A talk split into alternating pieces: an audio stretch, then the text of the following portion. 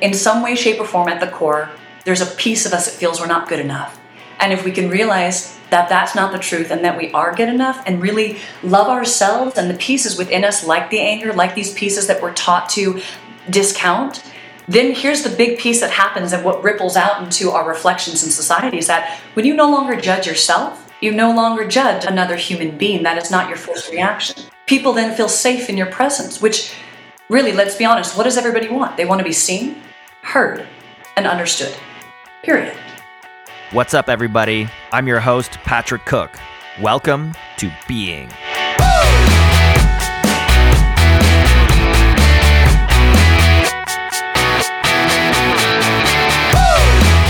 Adina Sampson is the founder of Out Loud Productions and the Unbreakable Spirit Movement.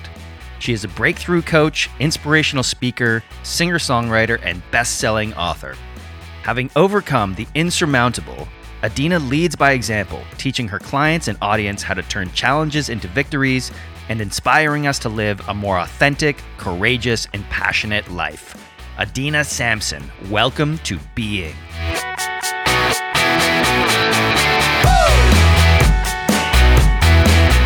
If you're enjoying the content, please do subscribe to the show and get a new episode delivered directly to your device every Friday. And as always, I love hearing from you. So please do rate and review the episode on Apple Podcasts, Stitcher, or whichever platform you prefer. Also, I'm proud to announce that the show is now available on YouTube. And you can follow us on our new Instagram page, @beingwithpatrickcook. For show notes and more information, head on over to being-podcast.com. Now, on with the show.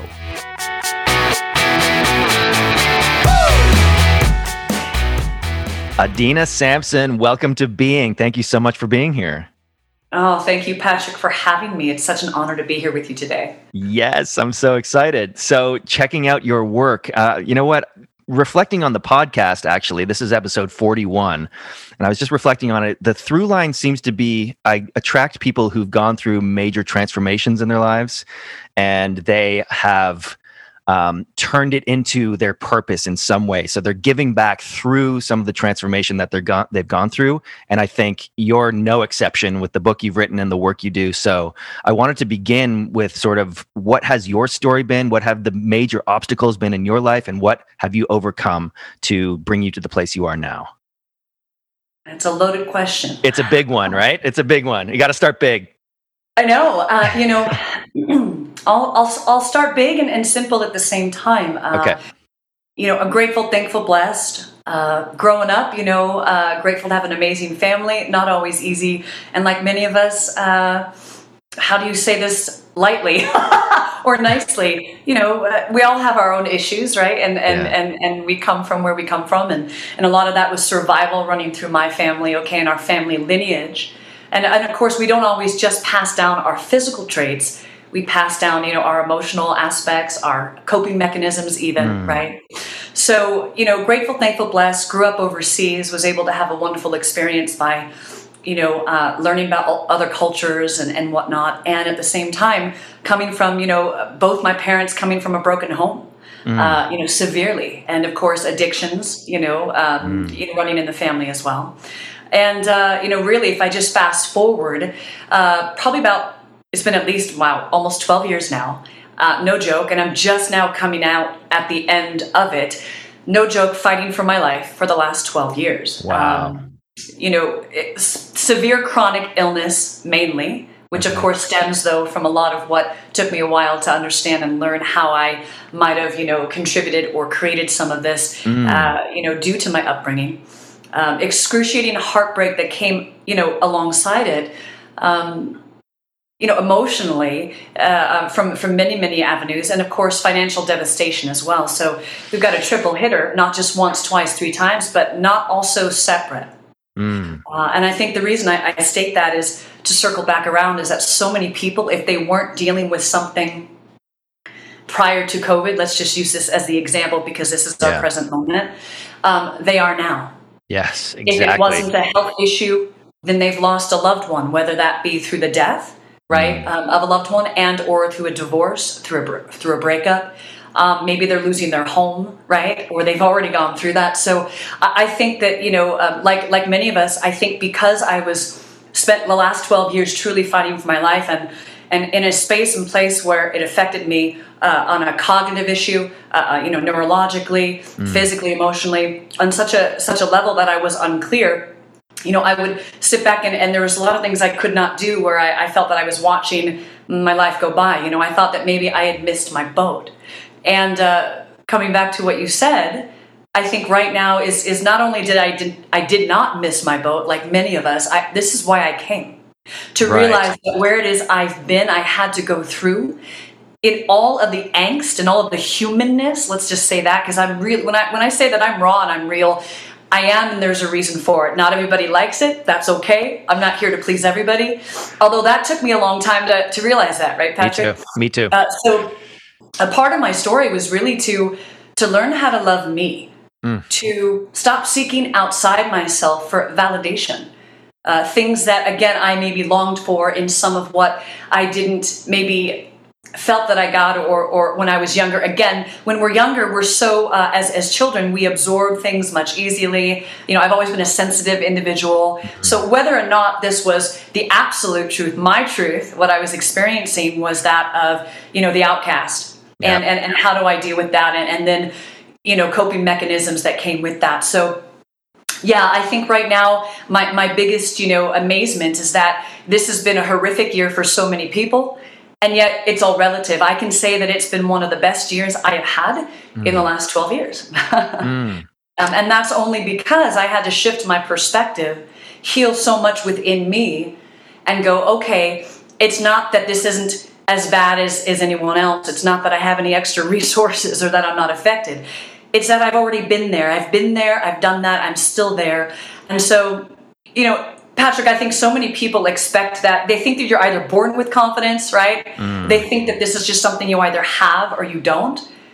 And I think that that's not the case. It's called rolling with the punches. The only way out is through. It's moving through the adversity. Yes. And the only way to truly like understand how to deal with that when life throws you, what life does, is to really go through moments where life does throw you what it does. And it's like you're being wielded in the moment. So the only way out is through. You can't expect to have that in your life or understand how to navigate what we're currently going through right now if you're not willing just to go through it, which is the uncomfortability that most of us don't want to feel. So I know that was a little long-winded. I get a little, as you can see, very passionate. I love it. I love your passion. I'm the same way. And there's so much there that you mentioned that resonates so deeply with me and mirrors my path, frankly. And even further than that, I think there's a through line here of everybody's path on some level. You have to go through the fire.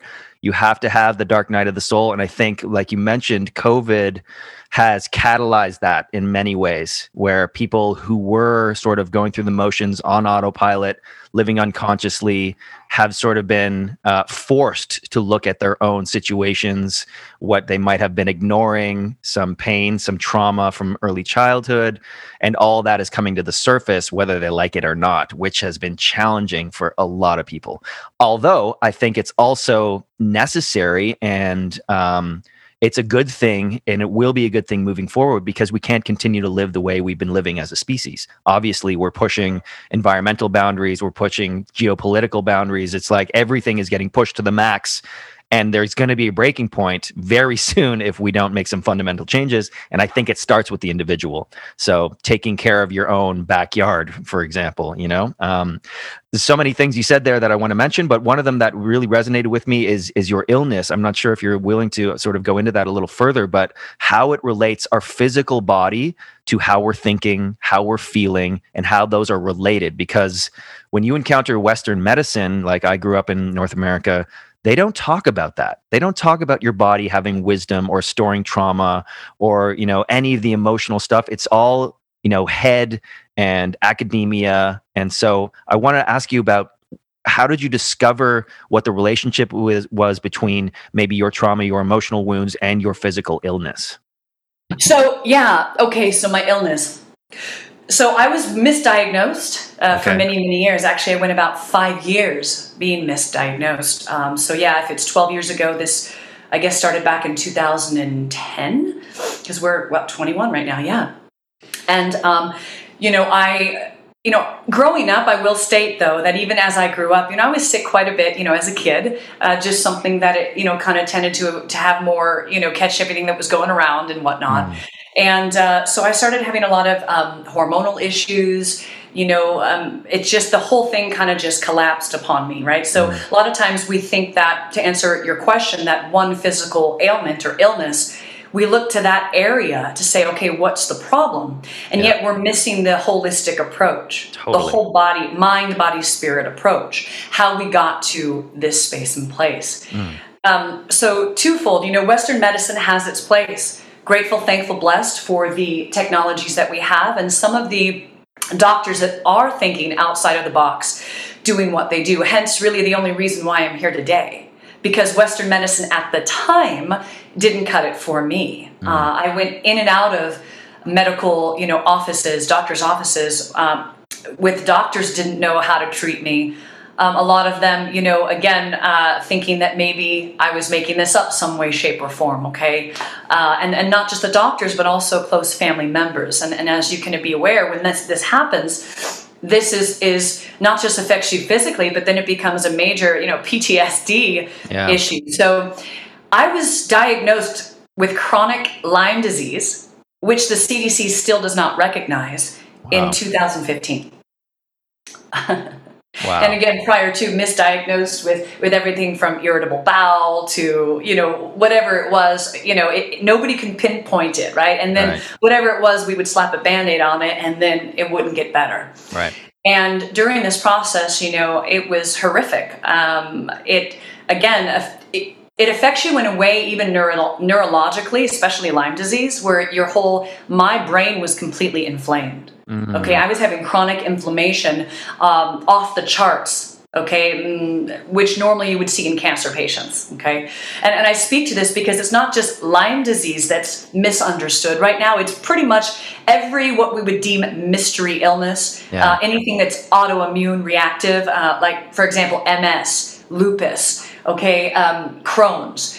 To circle even back to today with COVID, it's a shame that what we're going through is what we're going through, because it's really no small deal. However, I do see a silver lining, because now we are finally medical. It's taken a pandemic for people to say, oh, wow, maybe the immune system is working differently than we originally noted. Yes. Those of us that have suffered for many years have been dealing with the cytokine storm, which in essence is just an immune reactivity, right? Severe, that is full body inflammation, which again sets off a cascade of all these reactions that you're now seeing in with COVID long haulers. Yep.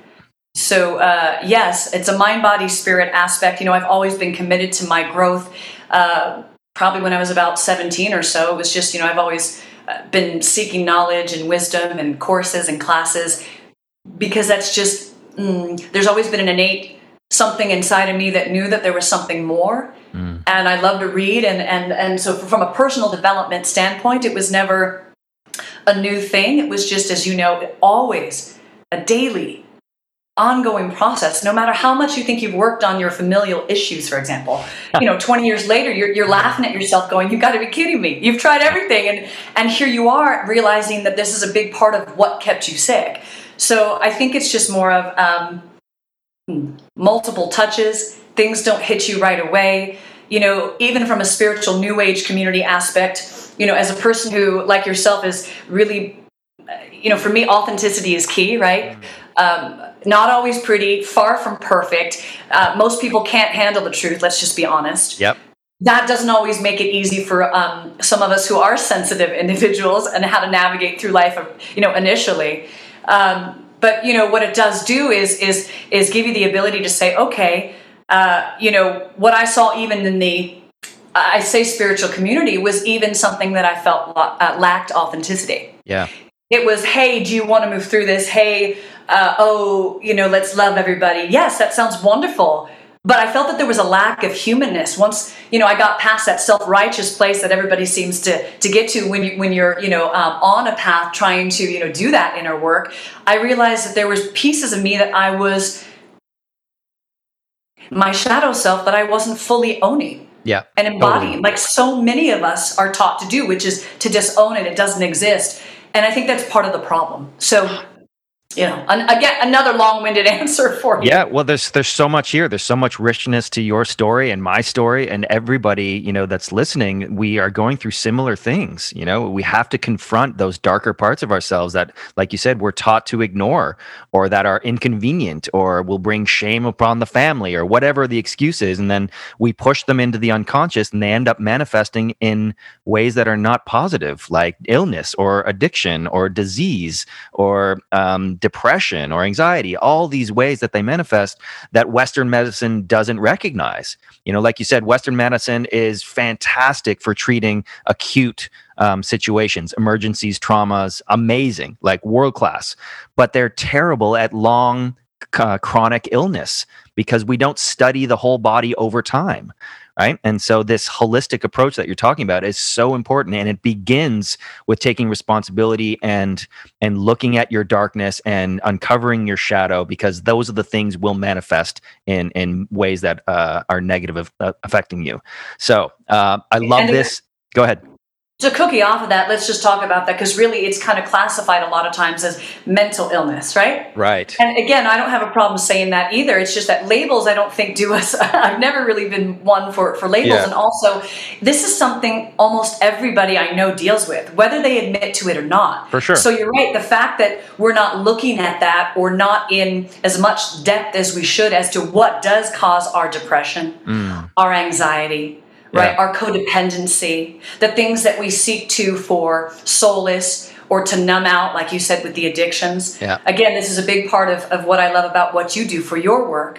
I love that, 12-step conscious, recovery is key. And it's interesting. I think that we a lot of us come from that background, and it just manifests in different ways for us. Right. But there are so many different ways we can address this as individuals, when we're realizing that as adults, we have underlying programming that once may have served us in childhood to protect us in that moment in time, or at least that's what we thought. Mm. And it's running automatically that if we're not aware of this, we don't catch, and we wonder why we're creating the same relationships. And I mean, this is across the board, right? Not just in romantic, especially in our business, because we are reflecting that which is all that we know was from the dysfunction growing up, was from the relationship we saw with mom and dad and how they interacted. And of course, they were replaying the same thing that their parents were. So it's not necessarily their fault or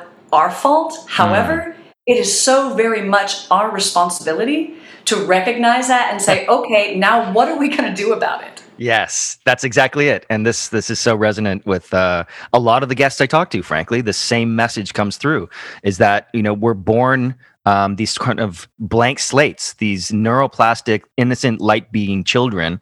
And that by design, evolutionarily, that was an advantage because we moved to so many different environments, right? So we had to learn from our environment, the people that are taking care of us, our parents, our guardians, on how to survive in every environment, right? So over time, whatever we learned from them became our programming, and that whether good or bad, over when we grow up, we never scrutinize it on, okay, well, are those beliefs that I'm holding sacred, are they useful still? Or, these patterns, these thought patterns, are they serving me anymore? And few of us ever ask those questions, and so we reach adulthood and we wonder why our lives are not working out the way we want, but we've never looked under the hood to really see what's going on there. Right. And so, and this is, again, as a through line that comes through on a lot of people I talk to, a lot of clients and a lot of podcast guests. So I'm so glad you're resonating back the same message, because it's so powerful.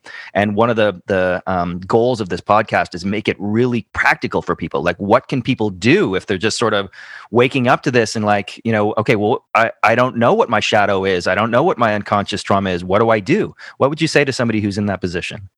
Sure. Well, just to also go over what you just said, I don't think you're right. It's not that we're trying to reinvent the wheel. I think we're realizing there's a common thread here. Yeah, totally. And it's time to talk about it, and that people are waking up to it, even if, for me, I think it's important to say that it's important to be a bridge. Again, how do we relate to those that are realizing that they are, let's just say that they're unhappy in their lives. This is simple, right? Yeah, not understanding why. And a big reason of that is saying, hey, this is what I want in my life. But there's always this seeking or trying to attain something outside of ourselves. Mm-hmm. And again, I think the first recognition to answer that question is to realize nothing is outside of yourself, of ourself, period. Totally. And yet again, that's not, it's easier said than done. So I think for me, a big part of the work that I'm doing, and I think even you're doing, is that we know that there's no quick fix. There's no magic pill. Okay? No, there isn't. And to have anybody expect otherwise, I think is again, it's a non-truth. So let's talk about what is the truth. Mm. This is what we believed growing up. But again, it's because there's been this kind of, how do you say it, collective truth, which is a lie, that we're not good enough. Yes. Totally. That is really the root of the problem. Let's be honest, that we are not good enough, whether or not we're conscious of that, whether or not that even seems, for some of our personalities too, there can be very subtle. This is what I found for me. Me too. Was that there was subtle codependency. I would not have, you wouldn't have even, if you looked at my personality and the way it is, it's real. This is not false or fake. However, for me to find that codependency took me, how many 40-something years to discover? Yeah. Because again, it was so subtle, because we are told again, and we're not only told growing up and having that passed down generationally, but what you see in the media, what you see right now in billboards, what we're trying to say is you're not good enough. This is what you need. This is what we sell to everybody. Totally. And I think the way, some of us are showing up now is saying, look, I'm not trying to say that I'm better than you. I'm not. I'm not trying to say that I'm some guru. I'm not. Am I an expert? Sure, you can consider me and yourself an expert, but only because we've lived it. We've been there, and we're still there. Hallelujah. I'm not trying to pretend that all of a sudden, my life is just, is it better? Absolutely, because of the changes I've made. Yeah. However, this is, to answer your question, a daily practice. So it's a choice. It's saying, hey, this is not one day at a time for me in my journey. It was moment to moment. 100%. It was understanding that, how am I present with where I'm at? How do I surrender and accept what is, which is really not easy when you're in a state of illness or whatever your circumstance. I think we need to realize that we're not our circumstances. Yes. And we have to break it down and almost clear away what is not who it is that we've been taught and told, to realize, again, what you said, the true beauty of who it is we are, the innocence of how we were born into this world. Mm-hmm. And again, when we're in the world that we live in and what it is we experience, again, that is not easy, but absolutely possible. So, I don't want to, rush too much into this, but when you ask about how we can move forward, I was able to channel all this into a book recently. Awesome. Okay, this year. And this wasn't of me. This... like everything else, and especially as a musician, you understand it comes through us, right? Totally. And it's something that it's on purpose so much that there's nothing that can be questioned. This is a must.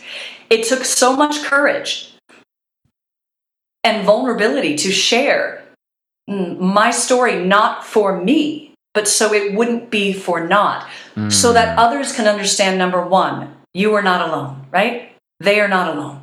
Whatever they're going through, please understand that you can make it through, especially when you talk about the dark night of the soul, when you realize that many of us do at times where, what's the purpose of being here? Why even do it? We don't talk about that enough as well. It doesn't make, you don't have to be some person, whatever it is we project, that some person is willing to give up. That's not always the way it works for some of us. We're in a point where it almost makes more sense that you're not just surviving, you're not even existing. Yeah. And that becomes a problem, and you get into this dark space, which is really difficult to get out of. And I realized that I told my story, and then I came up with 9 principles. Awesome. Mainly to answer the questions you're asking, to say, how do I break this down? How am I still standing? How can I do this different? I'm not reinventing the wheel, but how can I say, look, if we understand that we have a choice, and we can make that daily in moments, we get to choose and then re-choose. It's constant practice. Yes. It's about when we realize that we have, maybe, how do we say it? I don't really think that anything is ever a mistake. I believe everything happens for a reason, okay? Mm. But let's just say we realize that we've screwed up, or something's taken place, or we're not proud of the way we've behaved, or whatever, because it happens, and it's going to continue to happen. Yeah. It's a matter of saying, okay, I recognize it, and in this moment I can do 2 things. I can pretend that it's not happening and completely be in denial that I'm a part of the problem, Or I can say, okay, I'm a part of the problem. What am I going to do about it? Mm. But most of us end up beating ourselves up in the moment. And we completely, I know we hear about self-love so often, and yet that is such, again, it's the key to getting back to who it is you are as an authentic being, to being okay with who you are, irrelevant of what anybody says, does, thinks, and to live your life in alignment with that. Again, not easy, but I've realized that from my journey, I've been able to put together some things that I feel are daily habits and practices that we can, you know, attest to. But again, this is in chunks of where the principles are and why I think they're important. Mm, yes, that concept of life is happening for us, not to us, is so fundamental because it makes it takes us to responsibility, and if you can. Look at life, why, okay, this is happening to me, not drop into victim mode. It's like, why me? Poor me. Look at all the pain I'm going through. Okay, why is this happening? What can I learn from it? Why is this situation here? Why is this person here? Why am I reacting this way? They're all indicators to help us grow and to help us evolve our consciousness, which I believe is the only purpose, is to for us to grow and learn and continue to experience more of life. That's it. Nothing more than that. I agree, simple. 100%. That's it. Yeah, that's it. And that what's the lesson? Number one, what are you learning? What are you learning? What are you learning? There you go. All right. And if you can have the humility and the courage to continue to ask that question, then you dive into, okay, how am I how am I responsible for this situation? Right? And you can ask that of every situation. Even if you're in an argument or a situation where you are convinced the other person is 99% wrong, it's still, what is the 1% that I'm contributing, right? And if you can own that 1% and really show up humbly, then you will always be present. You will always be engaged with life, and you will always be evolving, right? Does that resonate Absolutely. For you? Absolutely. And again, not always easy, but again, yeah. Are we really wanting life to be easy? Most of us say, yeah, we would love that. But again, how would we learn then? Yeah. And where would the richness be? Because once you do learn to own these parts within us and what the lesson is and what the other person is reflecting to you, because we are all mirrors of each other, right? Totally. That really is the only lesson. And you grow as a person, and that shines through who it is that you are and how you show up.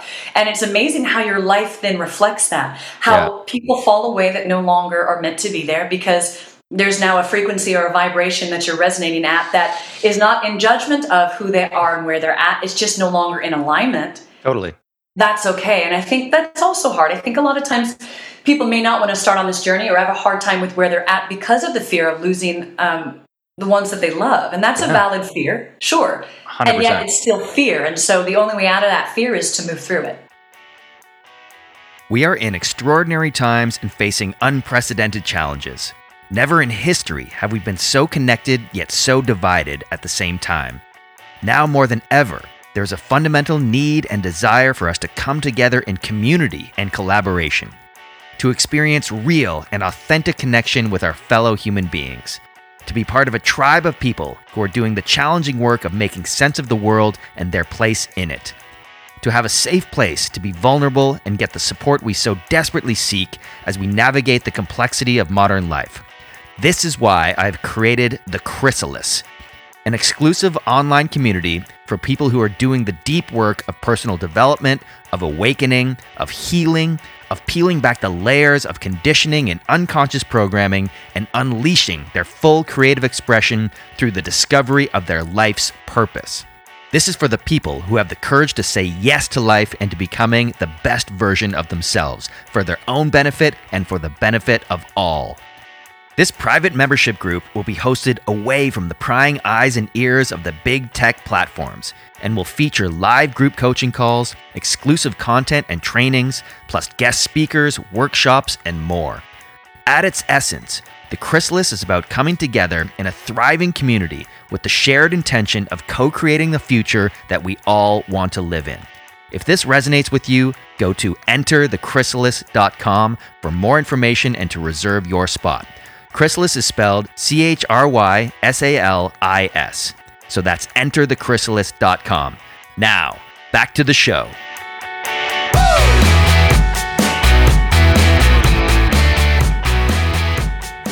Yes. Yeah. You know? And I think you nailed it earlier about how our culture influences us to look externally for validation.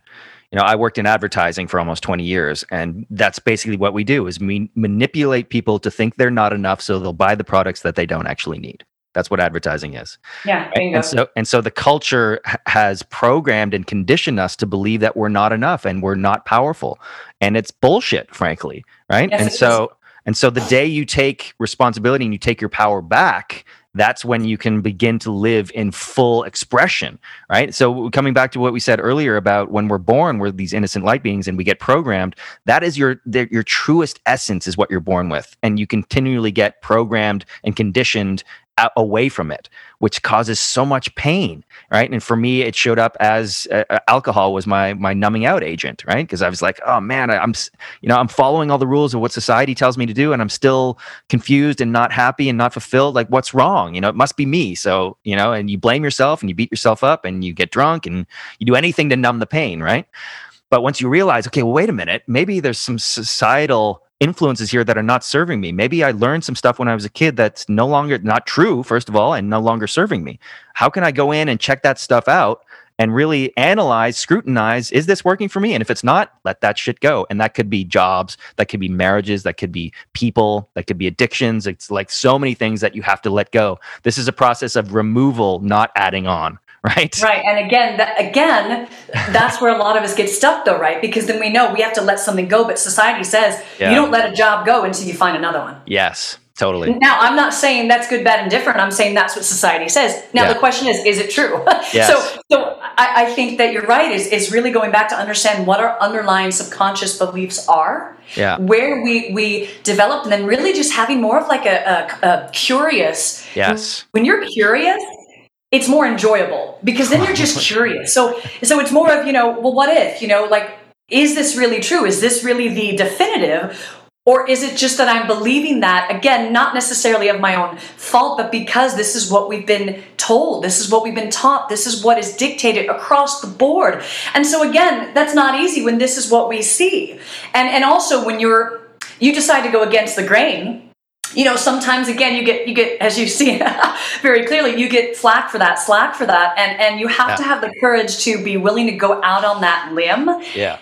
And for those of us that seek that validation, it's again, which I think is most of us unconsciously, because we're all learning for that innate ability within us. It's built into our psyche, right? Our belief system is our ability to belong, our need to belong. And so if we don't belong, what does that mean? That means I'm alone. I'm an outcast. What do we do with that? And that's not always an easy feeling to deal with as well. But again, when you face that and you're courageous enough to just be curious about it, you step into that confidence through learning and understanding. And when you talk about reclaiming your power, that's my fifth principle, is reclaim your power. Awesome. And I would have to say that's one of the biggest ones for me, because I was giving away my power without even realizing that. Most of us are, all the time. But from that subtle nature where you might not always catch it, you're going, wait a second.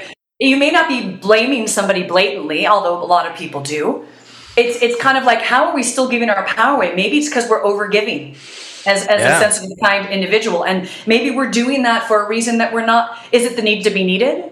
What is it? Where is this coming from? Again, from a space and place, and what we saw in the relationships growing up, and what we thought was love, and so that we create this in our, you know, other relationships, and we are giving away the very power that the moment we decide to take it back, our whole life changes. Totally.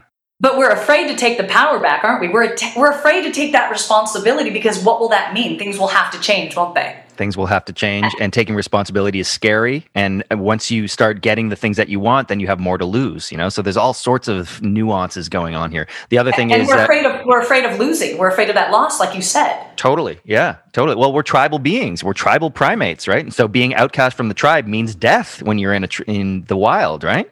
But we all crave this sense of belonging and a sense of certainty, right? Which keeps us looking externally for validation, right? Where there is no certainty. There's almost no certainty in this life, right? So if you can really feel into that and just like let go of trying to control, because we're sold more security, more safety, you know, like this is what the government does for us, right? So it's this paternal figure that's constantly controlling us and like, oh, we'll take care of you and keep you safe, because they know on a deep level that's what we crave as human beings. But it's never real safety. Right? It's never real certainty.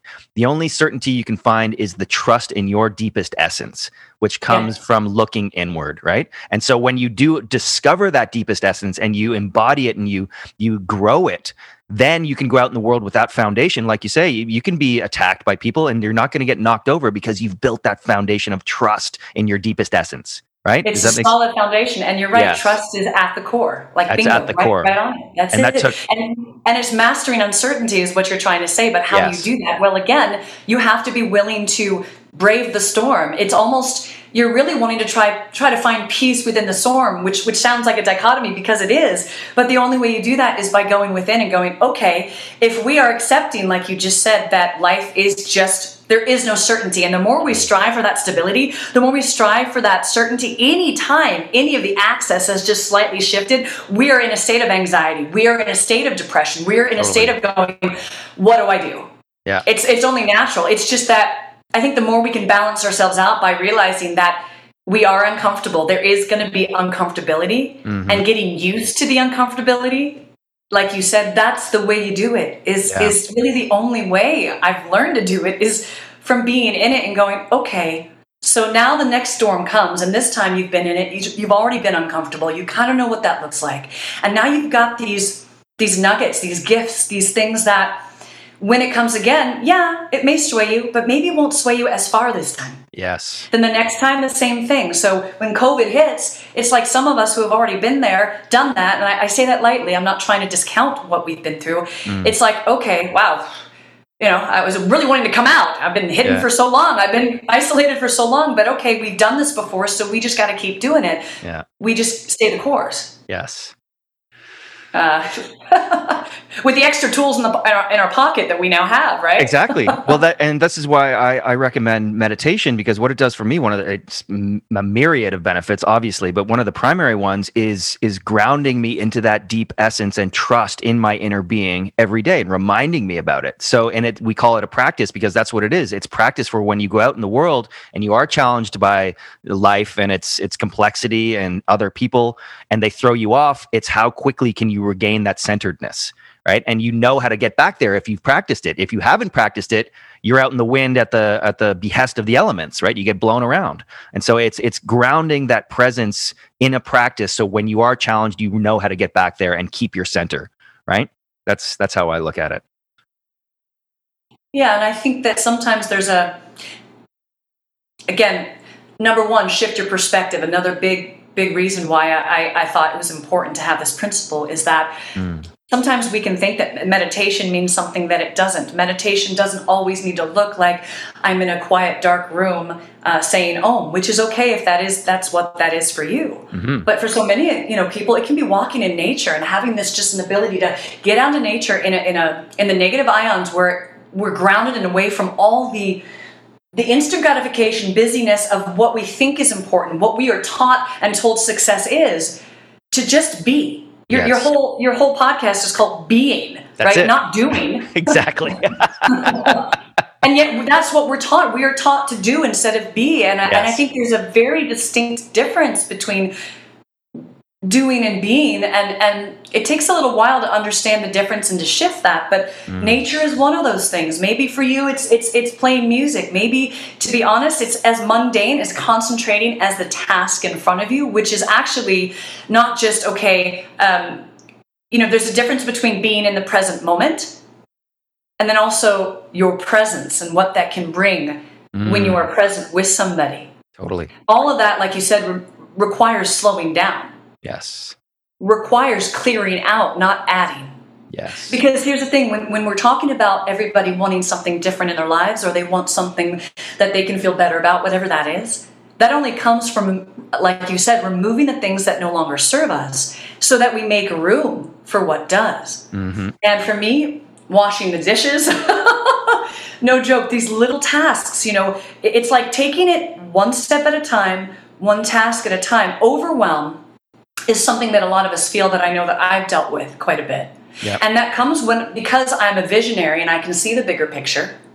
Sometimes life will show you, hey, this is where you're meant to be over here. And you go, wow, that's great. And then you realize there's quite a bit to it. It's almost impossible to actually get started and to keep going and to continue what you're supposed to do to reach those goals if you see the big picture, because the first thing you do is freak out, get overwhelmed, and then you stop dead in your tracks. Mm-hmm. Again, you're not certain. Okay, I'm going to procrastinate, or whatever it is that your coping mechanism is. You know, yeah. We each have different ways of dealing with it. Totally. So for me, it's going, okay, I'm overwhelmed right now. Let me take a step back. I got to go for a walk. For me, it's moving my body physically too. It's for me, you can see I'm animated. If it gets stuck, yeah. I can't be stoic. I will feel it, and that's actually when we talk about what happens when we get overwhelmed. Well. Then we feel emotions, which I believe we're taught that are bad, which is incorrect. Let's take anger. Okay, anger has been a big one for me most of my life. Okay, And I'm honest about it because I've owned this space within me. I don't believe I'm an angry person. No, but it was a big part of what was protecting me, or at least what I thought was protecting me. You know, when I'm backed in a corner and I feel that I've given too much, or someone may be taking advantage of that, I'm going to get angry, you know? And I think that it's important to realize that when we accept these human pieces within us, angry is not necessarily a bad thing, as long as you can maybe fuel it in the correct way, right? Where you're not harming others. And that's not always easy. But I've realized that it's actually quite funny too, when you realize that you're the one, again, when you're reclaiming your power and realize that I was giving it away because I'm the one getting angry. I'm the one that's responsible for that.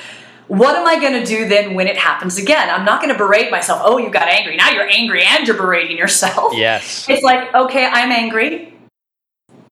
And how am I going to own that to where I'm not judging it? I've owned it to where, okay, look, I'd like to maybe react a different way, but I get to then choose in that moment to reclaim my power. I get to pause. I get to observe. I get to witness. I get to expand my awareness, and then I get to release what no longer serves me, and maybe then come back at it where I can see things from a different perspective. I think so many of us, like I said, we judge emotions as if they are wrong, right, or indifferent, and I bring up anger because I think that's a big one for many people, where we are taught and told that that's not right. And again, my belief is that I think that is incorrect, and that it's exactly what we're here to feel. And if we can channel that through, understand why we're feeling it, what the lesson is, like you said, we're here to learn, then we can not have it bottled up inside of us that would get us sick, right? That would come out in different areas or ways. If we understand what's the root of our anger, why are you so angry? Why am I so angry? Where is it stemming from? Because my needs weren't met. Why? What needs do I need to be met? Am I speaking that into fruition? Am I asking for the help I need? Probably not. I know I couldn't for so long. There's so many reasons, and I think each individual is unique because of where they've been and where they've come from. And yet we are all the same in the fact that we were born into innocence. We had this non-truth kind of, you know, blanketed across society and across, you know, our familial backgrounds, no matter what your race, nationality, where you're from. And in some way, shape, or form, at the core, there's a piece of us that feels we're not good enough. And if we can realize that that's not the truth, and that we are good enough, and really love ourselves and the pieces within us, like the anger, like these pieces that we're taught to discount, then here's the big piece that happens, and what ripples out into our reflections in society is that when you no longer judge yourself, you no longer judge another human being. That is not your first reaction. People then feel safe in your presence, which... really, let's be honest, what does everybody want? They want to be seen, heard, and understood, period. And when they're not, we get angry, we get depressed, we get all these things. I mean, I think things are much more simple than we make them. And if we break them down into bite-sized pieces,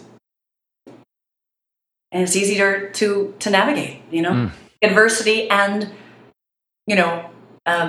uncertainty, which is where we find ourselves now. And again, it's something that is not, we can't expect that never to be again. And I think our expectations play a big role as well. What are we expecting? And what are we measuring success on? These things are key because, again, we have an identity crisis is really what it is. Absolutely.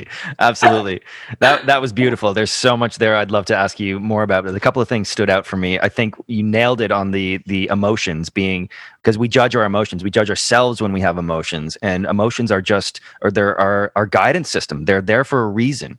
They're there to inform us on something that's going on inside of us that needs attention. And sometimes that's anger. And I think it's important to recognize that there's a couple of different forms of anger, at least this is what I understand. One where, something inside of us is being triggered, be it a trauma, an emotional wound, or a survival mechanism where we're like, no, that's not right, and anger comes out, right? Something unresolved inside of us. Or the other type of anger is more coming from a place of love, when we recognize something in the world that we value is being harmed. Say, example, like an animal is being harmed, or a woman is being abused, or whatever it might be. The environment is being overrun. There's an anger that comes from a place of love. Something I love is being harmed, and I feel angry about it, right? So there's a distinction there between those two. But I think you nailed it, that the emotions that we feel are there for a reason, and if we can listen to them and distill the wisdom from them, we'll be much better off, rather than trying to push them away or judge them or shame ourselves, because then they just come back in another way. They're going to manifest in some way because that's speaking to some message inside of us that we need to listen to. And most of us are too distracted in our minds to ever listen to it, because we haven't cultivated that stillness we were talking about earlier. And maybe that's meditation, maybe that's walking in nature, maybe whatever it is for you, cultivating that stillness inside of yourself is so important, because then you can listen to the wisdom that your emotions are there to impart. Would you agree with that? Speaking of which, especially when you say listen, because it's not just, are we listening? Are we present with another human being in our lives? And again, all of us are guilty of not being that. Yep. But the more we can cultivate that within ourselves, the more we're able to reflect that out. And then again, the more presence is reflected back to us, which is what we've been longing for forever, feeling like it's including us. Yes. But listening to whatever your belief is, whether that is God, the universe, your higher self. Again, for me, it's not a matter of what it is you believe, because we all, again, have the right to believe what we want. It's just tapping into something bigger than yourself. I think that's maybe the basic way of saying this. Mm-hmm. For me, the biggest shift to most recently in my life, and specifically this last year through COVID, the last few years, is that, we're taught sometimes to, especially if we're talking about goals or what we're creating in our lives, to drive forward, to make it happen. Okay, and I'm not negating that. I think life's a dance. I think it's both destiny and choice, right? Which is why I believe everything happens for a reason, and yet we do create our reality. We always have this, I think we have this rhetoric that it's one or the other. Yes, I agree with that. That's a beautiful way to put it. Yeah. Yeah, and I think it's a dance. Yeah, it's both and. It's a dance. I love that. Yes. I totally agree, because I've sort of gotten caught in that polarity, but it's neither. It's not a duality. It's both. Yeah, that's beautiful. Yeah, I think, again, if we can shift our perspective, even from that simple thing that, hey, it's not that I'm just creating my reality. It's also that everything happens for a reason. Why am I so stuck that I'm on one side or the other? Again, it's irrelevant if it's politics or something else. Where's the middle ground, for heaven's sakes, here? Have we lost our minds? Clearly, yeah. And the thing is, it's a good thing that we lose our minds, because, again, that is part of the problem. Part of what we're talking about is that presence requires stillness. We're afraid to slow down, because if we slow down, we feel like we might miss something, but yet it's the other way around. Yes. And what that does too is tapping into more of a bridge between our heart and the mind. Mm-hmm. And I think a lot of times, we know that heart math has done, research for a long time about our heart being really the core and the center of how it is that we navigate. And that's really the place of the truth of being at peace, not just, what we think can create a lot of distortion. Can create a lot of, again, untruths and or projection. So we have to be mindful about that. Mm-hmm. And I think being present in the moment, being present with yourself, slowing down is such a big importance, so that we can hear our intuition, our higher self. We can hear what the universe, again, synchronicities. What is synchronicities? How does that happen? Some of us experience it regularly.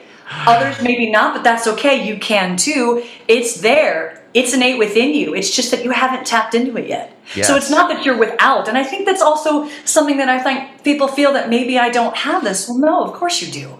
You have it. It's just, again, practice, as you keep saying, practice.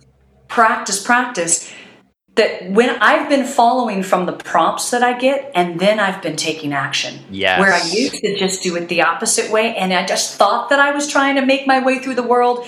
But pushing your way upstream is way different than everything literally opening up and meeting you and your life being absolutely abundant, because you are listening, you are tapped in and slowed down enough that you get the sign. It'll come through many different facets. Everybody's different, whatever resonates with you. A sign on the road, a bumper sticker. Some of us are more, we can hear downloads, right? We can hear voices. Hey, we can admit to that.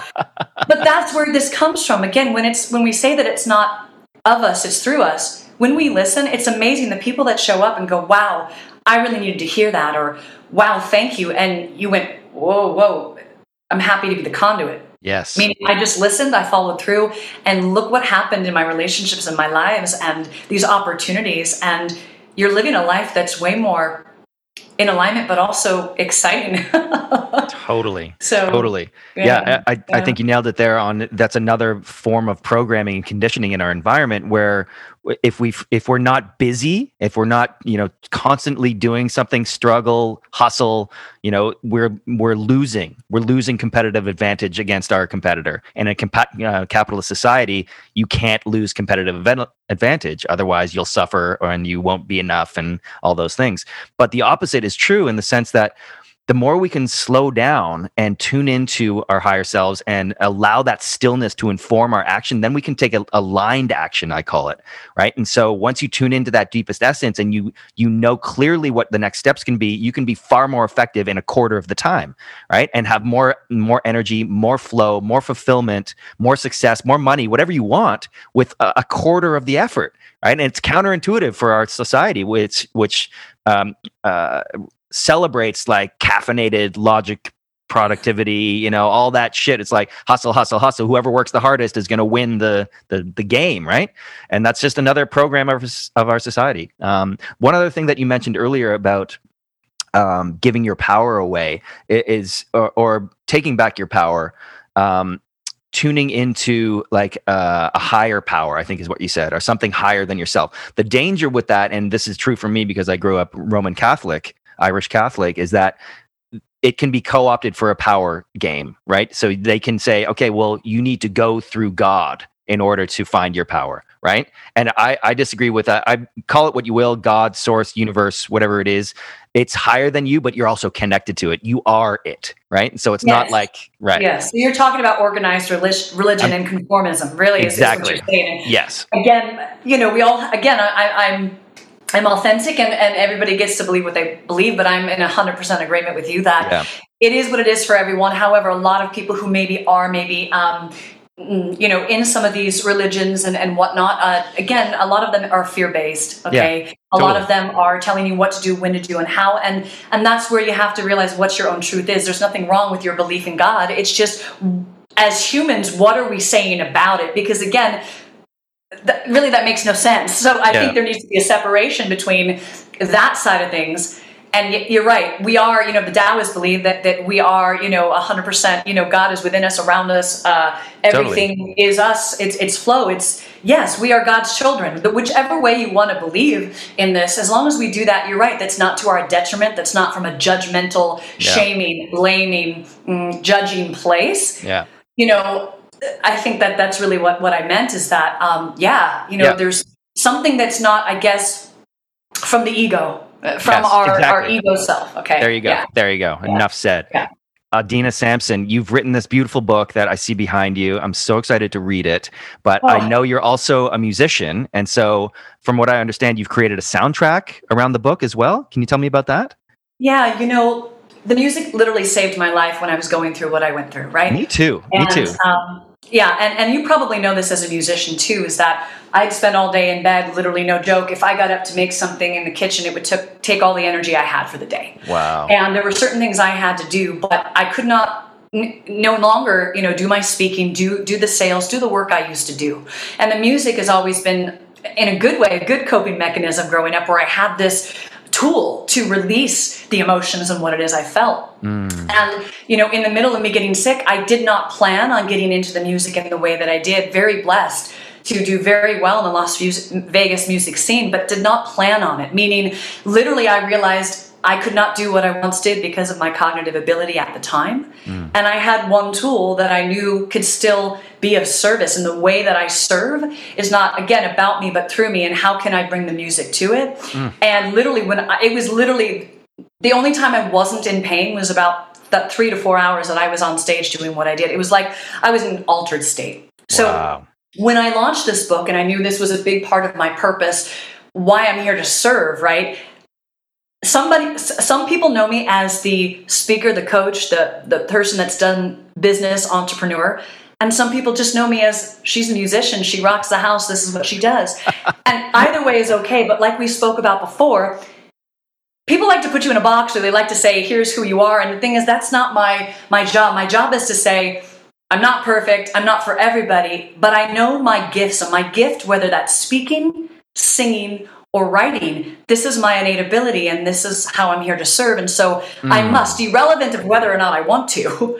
Yes. So yeah, with the book, what I ended up doing was making sure I gave people principles to navigate wherever it is that they are in their life, if they're suffering right now in any way, shape, or form, to tell my story so they know that they're not alone, but to also do that as an experiential, artistic, creative way where the book will take you on a journey. And it's The Road Back to Me. 9 awesome. Principles for navigating life's unexpected twists and turns. So I want people to come on a journey with me. And what I did was I made the soundtrack so I could do both. I've got some lyrics in for the first part of the book, and then the theme song at the end. So people can take their own journey to see where I was in that raw and the realness of the music. And then also, not at the end because it's an ongoing journey, but where they are now as they've read the book. Right. What they've experienced and learned through reading the book, and how they're going to practice that moving forward. And I just made it just available for my readers. So it's really as a gift for my readers exclusively, which I thought was something different. You know, I didn't know how that was going to work out, but so far it's been wonderful. And so just blessed to be able to take both of what I know I have to. As you know, music is a universal language, right? It's a healing tool. So some people are going to feel that on a frequency, vibrational level. Some people aren't. That's okay. But I wanted to have both so that people could have an experience, you know? That is so beautiful. And I resonate so deeply with that. I love it. I love that idea. I think it's perfect to represent your book in music and in words.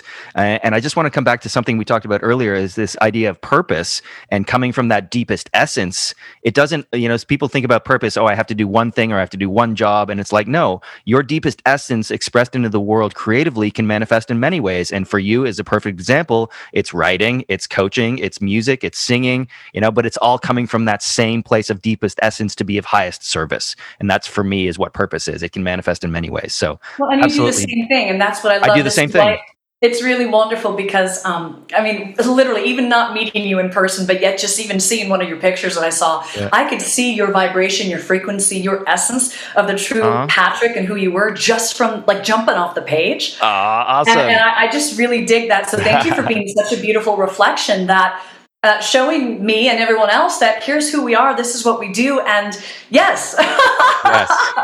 Awesome. Awesome. Yeah. So when I started into this sort of, the coaching entrepreneurial world, it's like everybody's telling me I have to niche, I have to be very specific. I'm like, wait a minute, I'm all these things. I don't want to niche, so this is really great to talk to you, because it's really inspiring, because I am, I love manifesting my purpose in many different forms, and it could be music, could be coaching, could be a podcast, and that's just how I can show up in highest service. So it really feels fulfilling for me.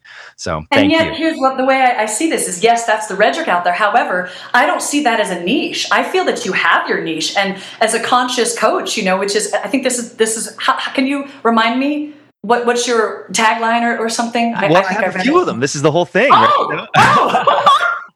either way, it's in alignment. So I don't see how that is separate then, because your message is still the same. You're just using a different vehicle to express that. There you go. Thank you for saying that. That's absolutely true. Beautiful. Adina, would you be open to sharing some music right now for the audience? I can do that. I'd love to do that. And thank you also for the opportunity. Yes. To do that. Oh my God. I'm so excited. Let's do it. We're going to grab the guitar here. Okay. Can you tell us about what you're going to play first? Sure. So I thought I'd play the theme song since it makes sense. Awesome. Now, I did not write this. Again, yes, this might have been planned some way, shape, or form from a purposeful perspective, right? This is why I came. But the song was written a year and a half before the book came out. And it's called The Road Back to Me. Perfect. So it was The Road Back to the Book. Again, I thought it was fitting.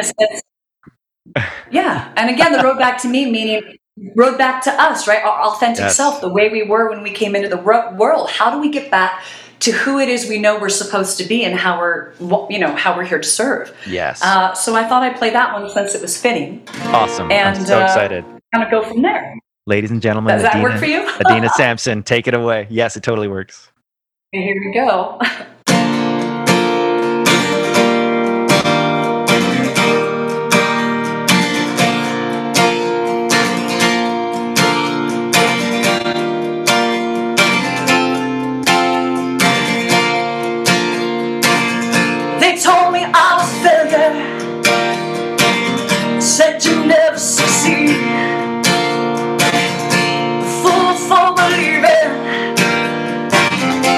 My will to achieve,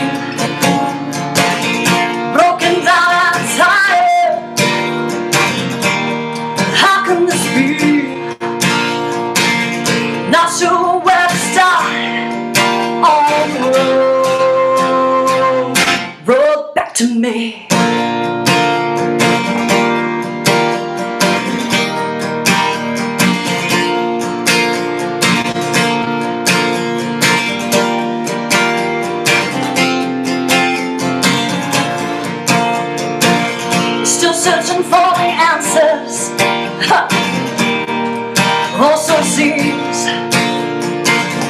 Picking up the pieces of my shattered dreams, putting together the puzzle of who I'm meant to be. Yeah. One step at a time on the road, road back to me.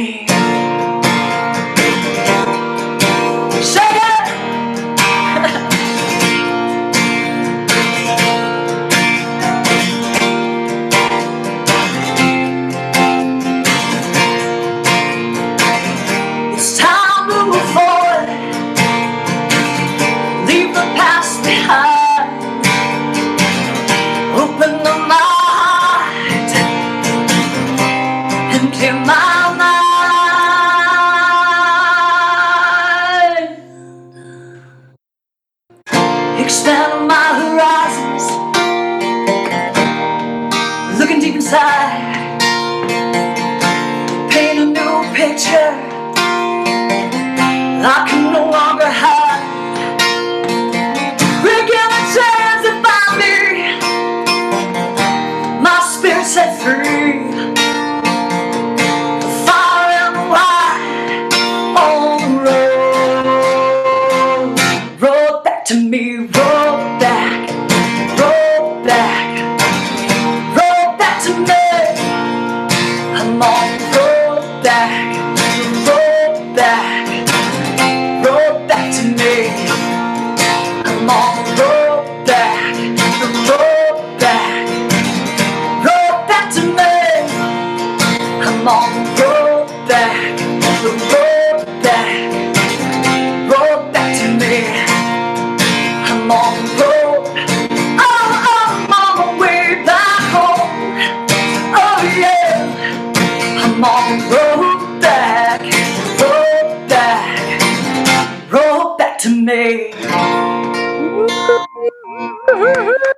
Wow, that was awesome.